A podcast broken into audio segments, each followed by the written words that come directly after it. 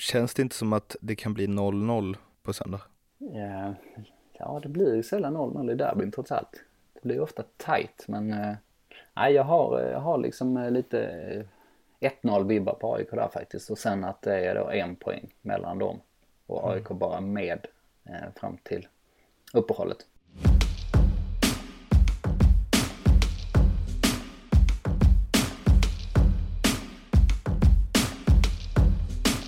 Det här är Fotboll Stockholms podcast, det är avsnitt femtiotvå och det är ett A I K-avsnitt som vi spelar in förmiddagen efter att A I K åkt ur i Europa-kvalet efter ett fyra i returen mot Celtic, totalt sex ett till skottarna, och det kommer förstås handla mycket, eller ja, allt om det.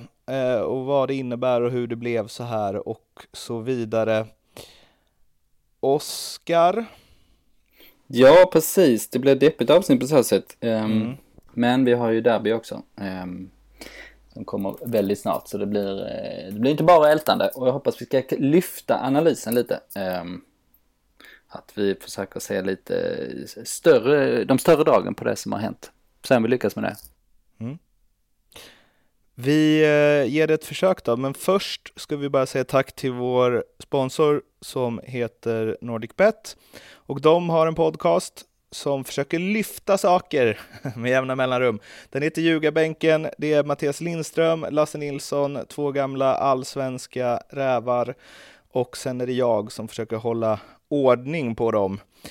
Vi snackar all, all möjlig svensk fotboll, höll jag på att säga. Men det är lite Eskils minne, det är lite Norrby och sen så är det allsvenskan i stort. Så om ni tycker att det låter som något för er, sök reda på Ljugarbänken på Acast eller iTunes eller någon annan poddplattform och ge det en chans. Tror verkligen det kan vara värt det.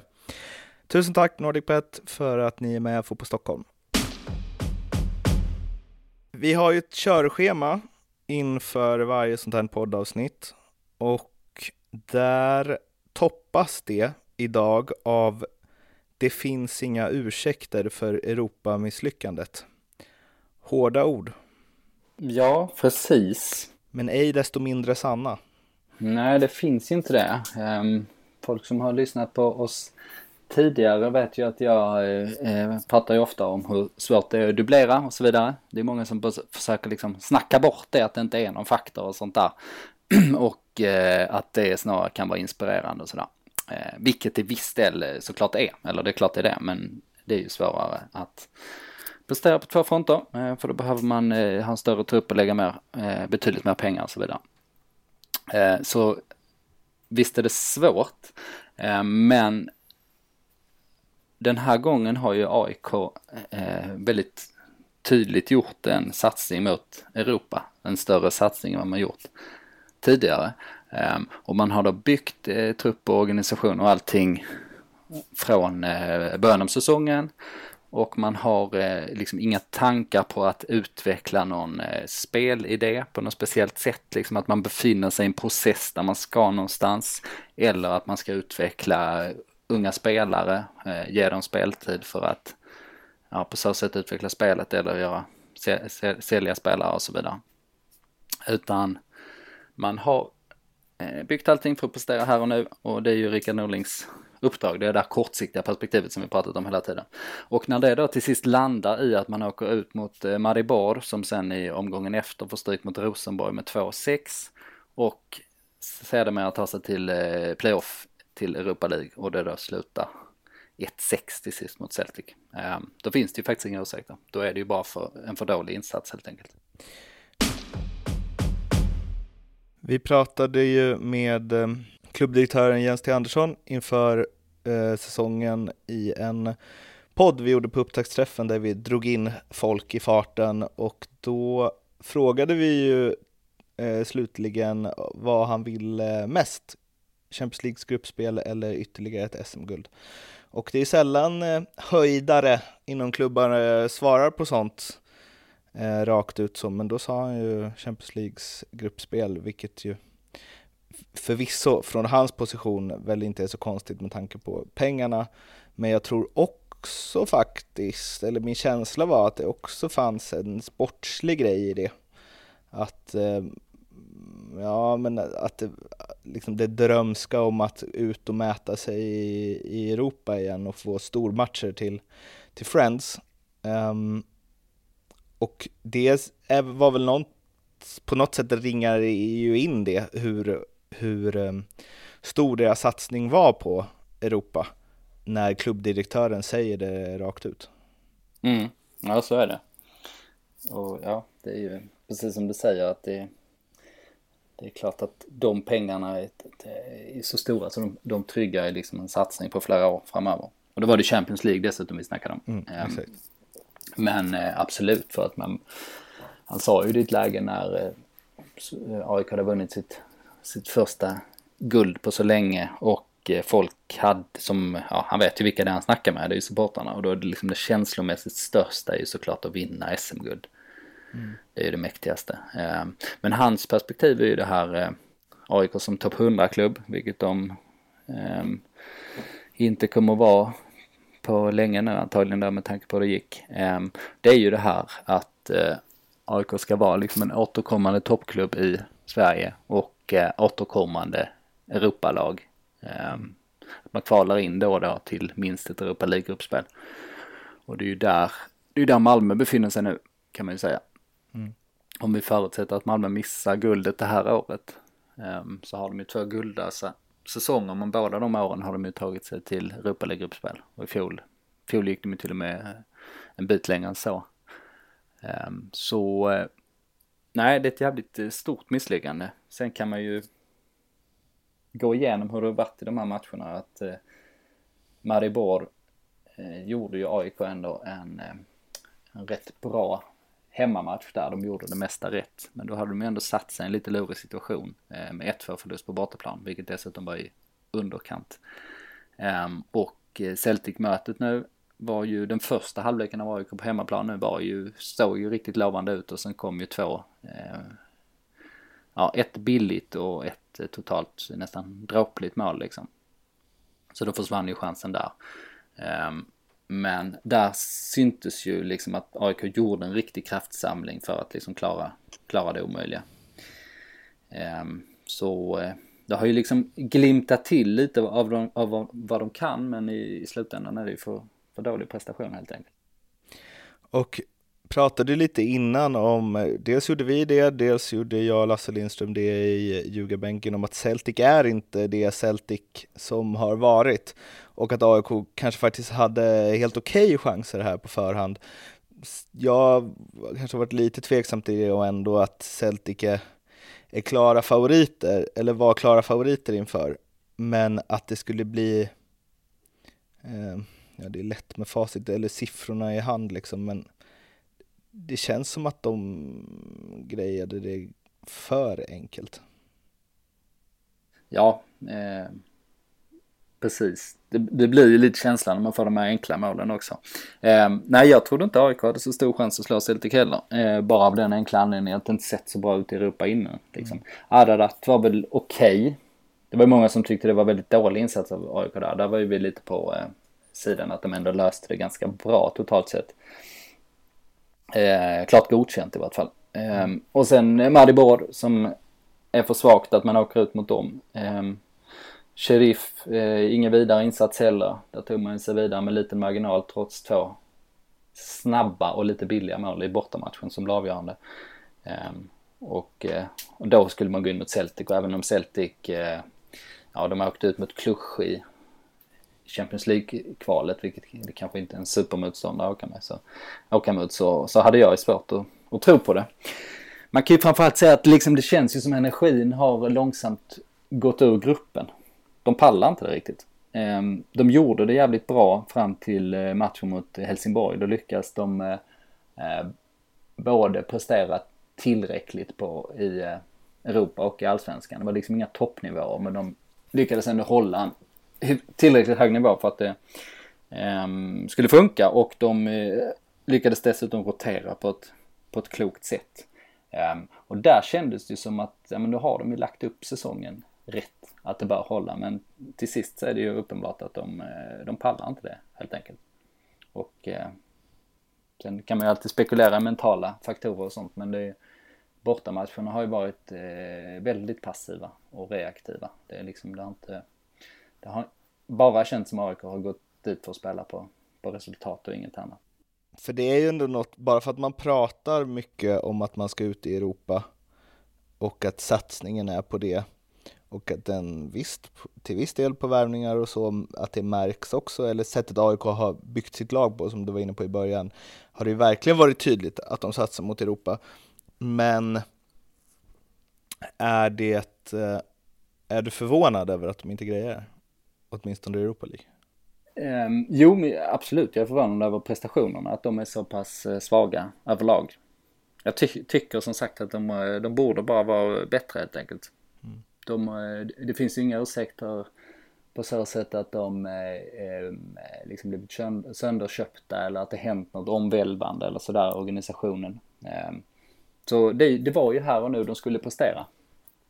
Okej, Daniel Sundgren försvann under lite märkliga omständigheter. Men det var ju liksom inget som ruckade liksom helheten ändå. Det, är inte, det kan ju hända mer omvälvande saker än så. Så absolut, jag är överraskad över att de inte har gjort det bättre. Vad, vad ser du som... Alltså, så här, vem ska avgå?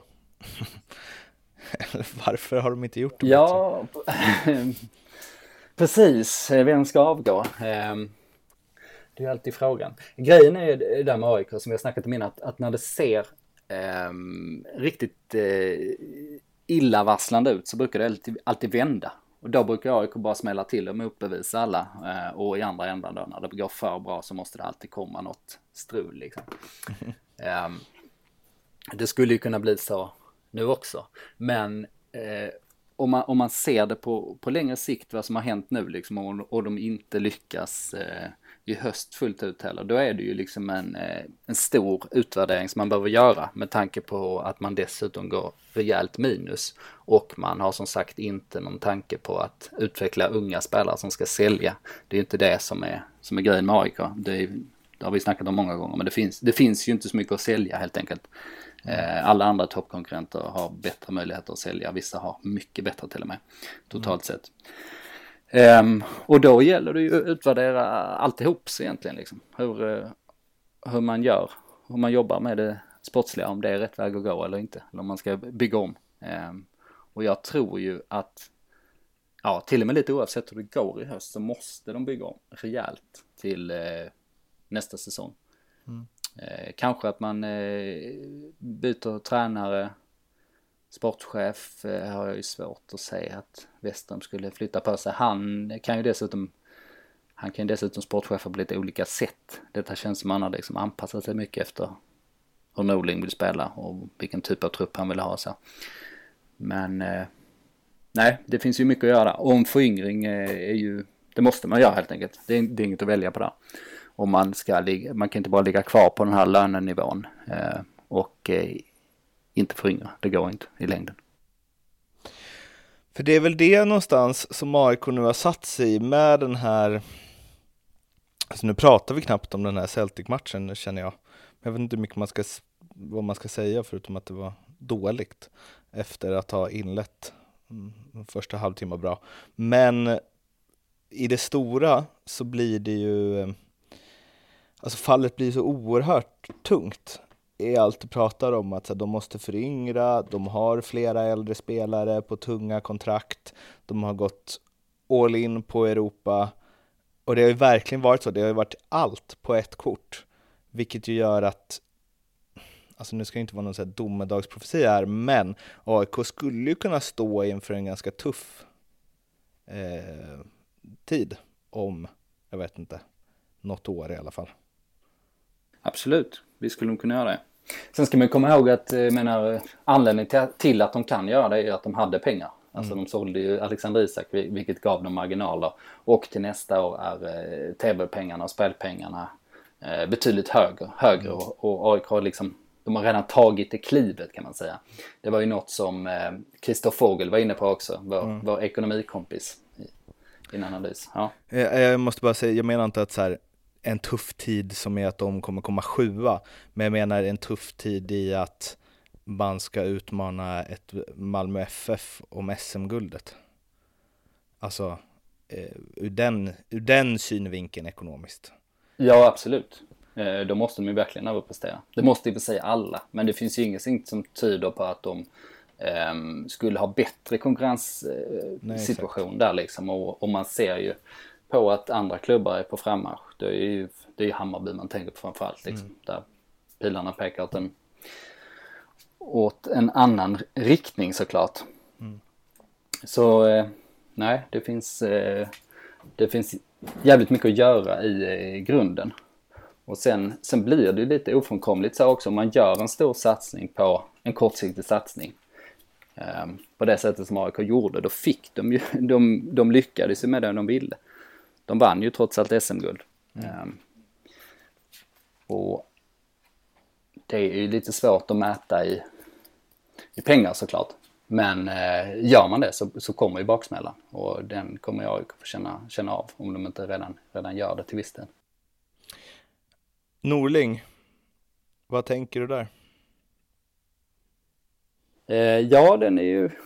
Det kan ju mycket väl bli tränarbyte till nästa år, som vi var inne på. Det beror på vilken väg de väljer. För mm. att om man då ska bygga om och föryngra och ha en annan utvecklingstanke eller liksom en annan grundfilosofi så, där, så är det ju svårt att göra med honom i och med att han har haft sitt koncept den här gången och satsat på ett kort. Dessutom tror jag att han är lite mer kortsiktig i sitt perspektiv vad det gäller den egna karriären också nu för tiden. Han är... gjorde en intervju med honom för att ja, det var nu fjol tror jag, men då sa han i alla fall att han såg saker i liksom, jag tror det var cyklar om tre år sådär, att han ville liksom testa sina idéer fullt ut under, under tre år um, och sen prövar man något annat och det behöver inte nödvändigtvis vara att man ska byta klubb då, men eh, jag tolkade lite som så att, att han liksom ser det på det sättet snarare än liksom att att han ska befinna, vara i en klubb jättelänge liksom, och, och bygga den på det sättet. Så du tror att det kan även komma från hans håll? Ja, så skulle det nog kunna vara. Uh, ja, om jag, om jag bara gissar så gissar jag att han inte tränar A I K nästa säsong. Jag vet inte vad du, vad du har fått för känsla. Jag har ju haft en känsla, ja men, i alla fall sen jag, ja, men sen jag intervjuade Micke Stahre eh, när den här podden hette Bergman nittio minuter, att han kommer träna A I K igen. Um, någon gång. Sen om det är långt i framtiden eller inte, det vet, men det känns som att um, med tanke på hans och Weströms historia och så, så ligger väl inte det jättebort, långt bort om Rickard nu skulle försvinna, plus att Stahre har ju borde kunna haft ett tränarjobb. Um, Och det måste finnas något som gör att han inte tar det. Mm. Jag vill ingen som vill ta Helsingborg just nu i och för sig. Nej, men jag menar ända sedan han lämnade M L S så tror jag att det har funnits chanser att träna allsvenska lag. Ja. Eh, som inte är Helsingborg. Så kan det vara. Och Stahre skulle ju kunna vara ett alternativ om man ändå liksom väljer att bygga vidare på det man har. Att man liksom justerar lite grann bara. Mm. Eh, att man föryngrar truppen eh, lite och pilla lite med positionerna och sådär. Och så tar man in Stahre för att man vet vad man får så att säga. Och han har ju ja, han har ju resultatmässigt bra facit i Sverige totalt sett, och då skulle ju det kunna vara ett alternativ. Han är ju lite vattendelare bland supporterna och sådär, men det känns inte som han har så mycket motstånd så det, så det inte skulle vara möjligt att, att göra. Men ett annat alternativ är att försöka hitta en, en annan profil som är mer den här eh, lång, långsiktiga typen, att man bygger upp någonting eh, på sikt. Att man är lite mer ideologiskt driven, liksom ut, utveckla en spelidé mer. Eh, det kan man ju säga att det är ju lite, både Djurgården och Hammarbys eh, del av deras framgångsrecept är ju det, att man har eh, jobbat hårt på en, på en spelmodell som är i utveckling helt enkelt. Och då skulle ju eh, ja trenden går ju lite ditåt allmänt kan man ju, kan man ju säga. Mm. Bland fram, fram, framgångsrika lag. Nu ska vi kanske inte nysta in för långt i vem som möjligtvis skulle kunna träna A I K om Rickard Norling, Norling skulle lämna, vilket ju, ja, vi inte ens vet om det sker. Men det finns ju mer att prata om kring den här matchen, och om vi lämnar det som hände på planen och går upp på läktaren, så var det tyvärr stök där. Ja, det är någonting som vi tittar på nu, vad det var som hände egentligen. Det är ju, det är ju tio tusen kronors frågan. Och det är ju inte så lätt att få något fullständigt svar på det. Men vi ska försöka i mån av tid nu. Nu har vi jävligt mycket annat också, särskilt med den här derby som kommer. Men vi ska försöka ta lite djup i det i vart fall, belysa det från olika synpunkter. Det, eller synvinklar. Det som har hänt hittills medialt är ju bara att det rapporteras om bråket. Och A I K, Henrik Kock, säkerhetsansvarig där, sa ju att det berodde på att det, att det hade sitt ursprung i att någon kastade en bengal mot någon säkerhetspersonal. Och sen i paus gick ju ett massa ordningsvakter upp på läktaren. Um, och det var ju då det blev bråk, och, och de här filmerna som folk, vissa kanske har sett, men det figurerar ju några sådana på, eller cirkulerar några sådana på sociala medier, och då ser man ju att det är många vakter med batonger och det uttalas, utdelas väldigt många slag. Um, och uh, det var ju ett av de här direktiven som polisen kom med i våras, att om det var stök på läktaren, någon form av ordningsstörning, så skulle man gå upp och ingripa. Det är det som, som jag och vi har varit så kritiska mot. För att, ja, jag tror att det leder till, ja, kan bara leda till dåliga saker, potentiellt liksom katastrofala följder. Särskilt om det, om det ser ut som det gjorde den här gången. Um, så det är väl vad man har sett. Och sen så har ju Celtic uttalat sig, presstalesperson för Celtic uttalat sig till skotska tidningar om att de, att de säger att det var liksom Hammarby-anhängare med i Celtic-klacken. Um, och liksom delvis gav dem skulden till det. Och liksom, ja, sanningshalten i det eh, har jag ingen aning om just nu. Men det är någonting som man också får titta på, huruvida, huruvida det var sant och vad det, ett sånt uttalande leder till liksom, och, och så vidare. Eh, Bayern fans svarade till Aftonbladet bara kort att de inte hade, att om så var fallet så var det i så fall huliganer liksom, och sådana som inte hade med Bayern fans att göra, för de har inget utbyte med Celtic på, någon, på något sätt liksom. Men det såg ju inte bra ut i vart fall. Det... Jag tänkte ju säga det, jag har inte jättemycket att tillägga i det här, förutom att när man ser på eh, filmerna så alltså, det ser så jävla obehagligt ut alltså. Mm, verkligen. Det är inga lösa slag med de där batongerna. Nej, och eh, det går inte att tänka sig, det går inte att föreställa sig att folk inte har kommit till skada i alla fall. Nej. Eh, nu har vi inte undersökt eh, det än så länge. Vi jobbar på det som sagt, men eh, eh, det är klart att folk eh, får skador om det liksom vävas en massa betong, batongslag där. Och sen kan det säkert ha hänt mycket mer liksom, vad det före och efter som man, som man inte har sett eller som man hade kunnat upptäcka från en annan vinkel till exempel. Mm. Så liksom, till exempel Celtic-supporternas skuld i det hela eh, vet man inte heller. Eh,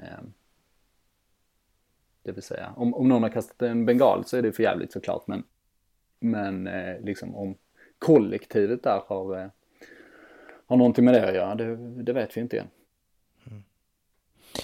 Ja, tåls att tittas på, som du ju sa, berättade precis att vi gör. Har vi något mer? Ja, vi har ju ett derby trots allt. Mm.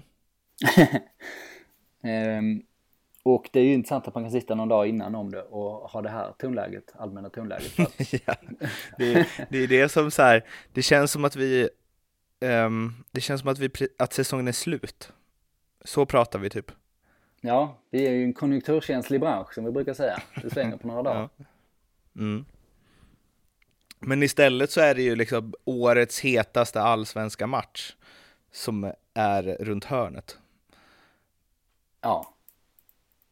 Och vi minns ju hur jävla hett ja, när vi var på eh, A I K Hammarby förra hösten till exempel. Mm. Och det var femtio tusen där liksom. Ja, det, det är ju så mäktigt det kan bli egentligen. När supportarna har mobilis- mobiliserat allt liksom. Mm. Och då är ändå det här ett snäpp upp. Ja, det är ju faktiskt det. För det här, det är ju en potentiell guldmatch. Vinner Djurgården är de ju dunderfavoriter att ta hem serien, såklart. Mm. Stora favoriter också. Um, eller ja, klara favoriter till och med om det blir oavgjort. Ja. Med tanke på att då har vi bara åtta matcher kvar. Och de har ju då eh, fyra poäng till Hammarby och minst eh, tre till eh, Bayern och eh, Malmö. A I K Malmö. Ja, precis. Men, men så här då, att det är förutsättningarna. Vad tror du att det gör med, med A I K? Passar det A I K? Ja, det gör det va. Och just det här när det är motvind, alltså de lyckas ju alltid samla ihop sig. Det har ju nästan liksom, det har ju varit så i tio år känns det som. Att mm. när man var på väg och räkna ut dem mot toppstriden så samlar de ihop sig och gör sina bästa prestationer. Så jag har lite det på känn igen faktiskt. Um, och sen vet man ju att nu har ju Djurgården ett, ett super självförtroende eftersom allting bara flyter på så bra för dem och sen så tog de ju den här ja, definierande segern borta mot Malmö senast. Men eh, det finns ju ett derbyspark i dem som man inte kan snacka bort. Det är liksom, man känner ju det inför derbyn när man snackar med Djurgårdsspelare och, och ledare och sånt där. Då är det hela tiden, ja, men ska de förbereda sig som vanligt eller, eller på ett annorlunda sätt? Ska de bara köra på eller ska de liksom, måste de skruva på, det, på någonting liksom för att inte fastna i den här mentala fällan? Mm. Um, och jag tror ju fortsatt det är en, en faktor och eh, A I K är ju taktiskt eh, jävligt svåra att bryta ner när de sätter sitt spel som bäst. Uh, ja. Märklig grej där i Europa att de snittar två insläppta mål per match ja. Jämfört med liksom nästan snitta där de släppte väl sexton på hela den allsvenska säsongen i fjol. Det är ju märkligt hur de tappat liksom koncentration i många, många lägen och släppte de där billiga målen som de liksom släppte, kändes inte som de släppte eller de har ju liksom släppt de släpper inte fem billiga mål på, på liksom på en och en halv säsong annars känns det som. På tal om det då, känns det inte som att det kan bli noll noll på söndag? Ja, ja det blir ju sällan noll noll i derbyn trots allt. Det blir ju ofta tajt, men eh, jag, har, jag har liksom lite ett noll-vibbar på A I K där faktiskt. Och sen att det är då en poäng mellan dem och A I K mm. bara med eh, fram till uppehållet. Sen är det ju rätt intressant att se det också för efter uppehållet när A I K har fått vila och nu får de ju vila, har samma spelschema som alla andra. Istället för att trycka in eh, åtta matcher under sommaren. Åtta extra matcher. Då är det ju Häcken borta, Hammarby borta, I F K Göteborg hemma. Eh, de tre första matcherna där. Så, ja. Det är en ja. häftig tid. Det finns två dörrar att ta här.